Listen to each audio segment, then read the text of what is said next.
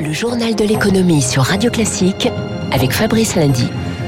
Il est 6h40 sur Radio Classique. Alors que se profile un allègement des restrictions sanitaires à la mi-mai, Augustin Lefebvre nous le disait il y a quelques minutes, à quel rythme débrancher le dispositif du chômage partiel sans le faire trop brusquement? Euh, Mauban, Elisabeth Borne et Bruno Le Maire vont réunir tout à l'heure les partenaires sociaux pour envisager la sortie de crise. Oui, ce sera en douceur, un rythme calqué sur celui de la vaccination. Pas de décision à attendre aujourd'hui. Non, il s'agit d'informer les partenaires sociaux de la situation du pays et de dessiner les contours des conditions d'un retour à la normale. Pour les entreprises des secteurs non protégés, les salariés en activité partielle continueront à être indemnisés à hauteur de 84% de leur salaire net pendant les deux prochains mois. En revanche, le reste à charge pour ces entreprises va augmenter progressivement. Il va passer de 15% en mai à 25% en juin, puis 40% début juillet. Au début des grandes vacances, les salariés en activité partielle seront indemnisés à hauteur de 72% de leur salaire net et non plus 84% comme aujourd'hui. Pour les entreprises les plus frappées par la crise sanitaire, là aussi, les aides seront progressivement allégées. Aujourd'hui, elles sont intégralement remboursées de ce qu'elles versent à leurs salariés. En juillet, et en août, le reste à charge pourrait passer à 15%. Les salariés continueront à toucher 84% de leur salaire net et ce jusqu'au 1er septembre, date à laquelle le régime de croisière pourrait alors être rétabli pour les patrons d'entreprise. Il est important d'avoir de la visibilité sur euh, cette sortie de crise.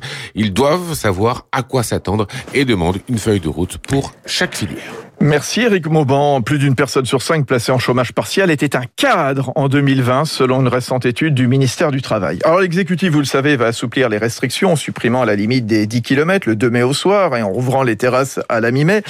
En attendant, eh bien les secteurs concernés continuent de souffrir. Euh, chiffre d'affaires divisé par deux au premier trimestre pour Accor à 360 millions.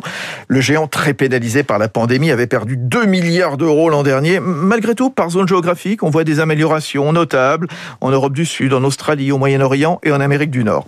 Dans les aéroports européens, pas de retour au niveau d'avant-crise avant 2025 selon l'association du secteur. Euh, l'année en cours sera à peine moins mauvaise pour les aéroports européens que 2020. On attend un trafic en recul quand même de plus de 60% euh, de son niveau de 2019. Et malgré une légère amélioration des perspectives de fréquentation pour 2021, euh, les compagnies aériennes, cette fois, s'attendent à une année encore très difficile, avec des pertes cumulées de 47 milliards de dollars. Alors, à titre de comparaison, les pertes d'Air France l'an dernier, c'était 7 milliards. Le tourisme, vecteur de croissance. Comment faire revenir les visiteurs à New York, dont le taux de positivité est désormais inférieur à 5%. La ville lance en juin une vaste campagne de 30 millions de dollars pour dire aux Américains d'abord et aux touristes internationaux que New York se réveille. New York fréquenté par presque 70 millions de voyageurs en 2019. C'était trois fois moins l'an dernier.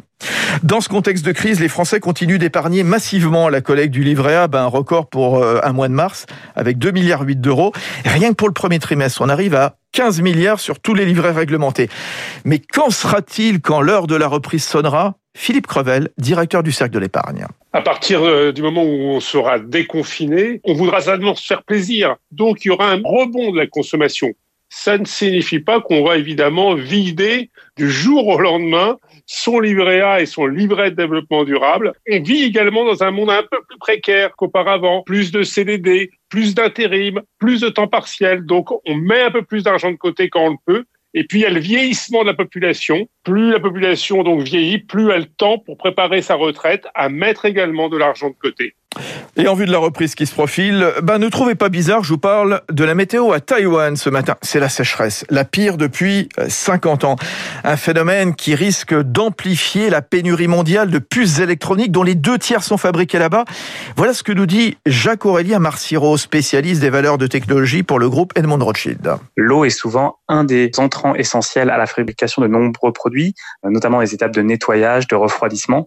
Et donc c'est vrai que aujourd'hui, les semi-conducteurs, comme d'autres industries, ont besoin de beaucoup d'eau. D'ailleurs, petit parallèle, il y a des industries en Allemagne qui ont dû relocaliser leurs usines parce que les points d'eau devenaient insuffisants au cours des 30 dernières années. Donc c'est un problème qui existe déjà, euh, mais qu'on ne s'attendait pas à voir à Taïwan parce que c'est la première fois en plus de 50 ans qu'il y a l'absence de typhon et donc l'absence de précipitations en quantité suffisante. Ouais, interview de Eric Mauban. Le laboratoire franco-autrichien Valneva annonce le lancement d'une étude clinique de phase 3, la dernière étape de son candidat vaccin contre le Covid.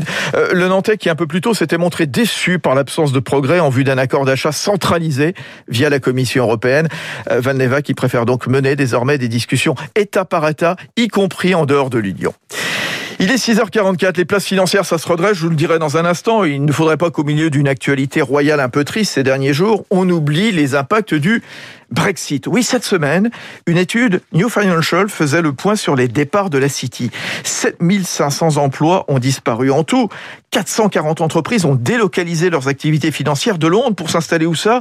Dans l'Union européenne. Écoutez l'enquête de Eric Kioch. Banquier, gestionnaire, assureur, 10% de la City aurait mis le cap sur l'Europe. Car avec le Brexit, il n'y a plus de réglementation commune entre Bruxelles et Londres en matière de finances. Alors le secteur habitué aux règles européennes cherche de la stabilité. Thierry Drion, président de la Chambre de commerce franco-britannique. Un dirigeant d'entreprise n'aime pas l'incertitude. Donc les établissements financiers ont décidé de se relocaliser là où elles avaient des règles identifiées. Se relocaliser aussi pour se rapprocher de ces principaux clients en Europe continentale, destination privilégiée, Dublin, mais aussi Paris. Les deux villes concentrent la moitié de cette relocalisation, de quoi se réjouir. C'est une remise en valeur de l'expertise et du savoir-faire en France dans le secteur financier. C'est l'attractivité du site France qui n'a jamais été aussi élevé depuis 20 ans. Paris attire surtout les fonds de pension, tout comme Francfort. Luxembourg et Dublin sont privilégiés pour la gestion d'actifs, une déconcentration des activités face à laquelle Stéphane Giordano, président de l'Association française des marchés financiers, appelle à la prudence. C'est une équation gagnante pour l'Europe avec une forme de fragmentation des marchés financiers qui doit rester maîtrisée. Trop de fragmentation, ça peut induire des risques. Les discussions pour réglementer le secteur en cours entre Londres et Bruxelles traînent en longueur, laissant penser que cet exode financier n'en est qu'à sa première vague. Enquête de Eric Cuoche. Les marchés européens et américains reprennent des couleurs après leur perte de la veille, tout en guettant eh bien l'évolution sanitaire en Inde, au Brésil, au Japon, Paris, euh, plus 0,7%, 6210 porté par le luxe, qui profite de la reprise en cours. Euh, les titres euh, Kering, plus 4%, LVMH, plus 3%, Hermès, plus 1,6%. Le Dow Jones repasse au-dessus des 34 000 points, presque 1% de progression. Le Nasdaq, plus 1,2%. Et puis Tokyo, ce matin, qui remonte la pente. Le Nikkei gagne 1,5%.